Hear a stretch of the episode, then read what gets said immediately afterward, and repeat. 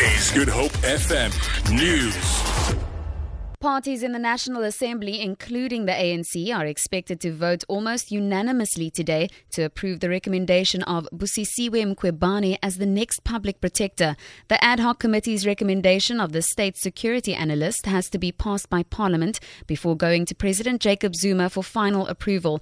The only party opposing Mkhwebane is the DA. Its spokesperson, Phumzile van Damme, says Mkhwebane was not a suitable candidate.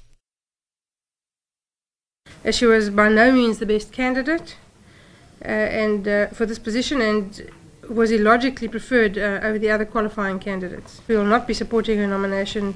We hold the view that Judge Cherise Wiener had the best interview, but that Professor Richard Majola is the best candidate given his experience and qualifications.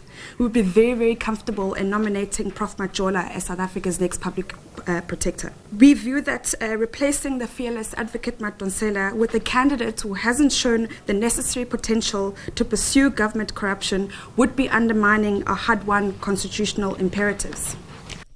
ANC Secretary General Gwede Mantashe has conceded that strategic plans are needed to revive the party. His comment comes after he received a memorandum from ANC members of the Occupy Luthuli House movement on Monday demanding the resignation of President Jacob Zuma and the entire NEC.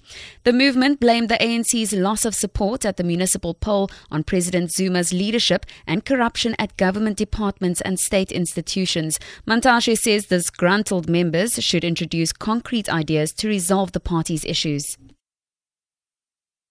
We should talk to the problem that we're facing and correct them. And an expectation that says, because the ANC is going through a difficult period now, it must actually bleed itself to death. When we all attack the ANC as members of the ANC without coming with concrete ideas of what we should do to strengthen it and revive it. And if there is a change of leadership, it must come as part of a strategy to renew and revive the ANC. Economists say the current political instability in the country has continued to erode some of the gains achieved in some sectors of the economy. They say although this was not reflected in the GDP figures that Stats SA released yesterday, the political instability is putting the country and its people at a disadvantage. South Africa is expected to grow by only 0.1% for the rest of 2016. Economist Klanti Pai says the current developments are deterring investors from coming to the country and decreasing foreign foreign direct investment, which the country desperately needs. What we've seen, unfortunately, given some of the problems in politics, is that people are starting to worry about drawing investment into the various sectors of the economy, even though they started to trust that things could get better. You know, the rent had become competitive, so it allowed people and manufacturers to invest a little bit more.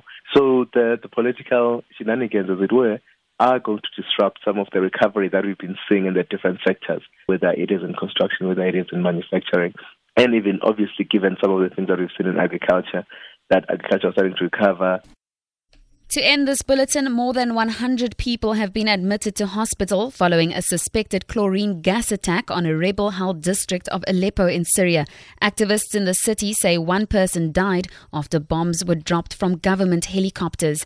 Many of the victims are children. President Bashar al Assad's government has always denied using chemical weapons in the war. A media activist from eastern Aleppo, Abdul Kafi, says doctors have confirmed the gas attack. Clearly uh, a toxic uh, gas uh, and the, the, the, smell of chlorine was so clear for me. Then we went to the hospital. We saw many, many, many people who were affected, and we asked all the doctors who were there. They told us this is chlorine attack. For Good Hope FM News and Traffic, I'm Tamara Mitrovic.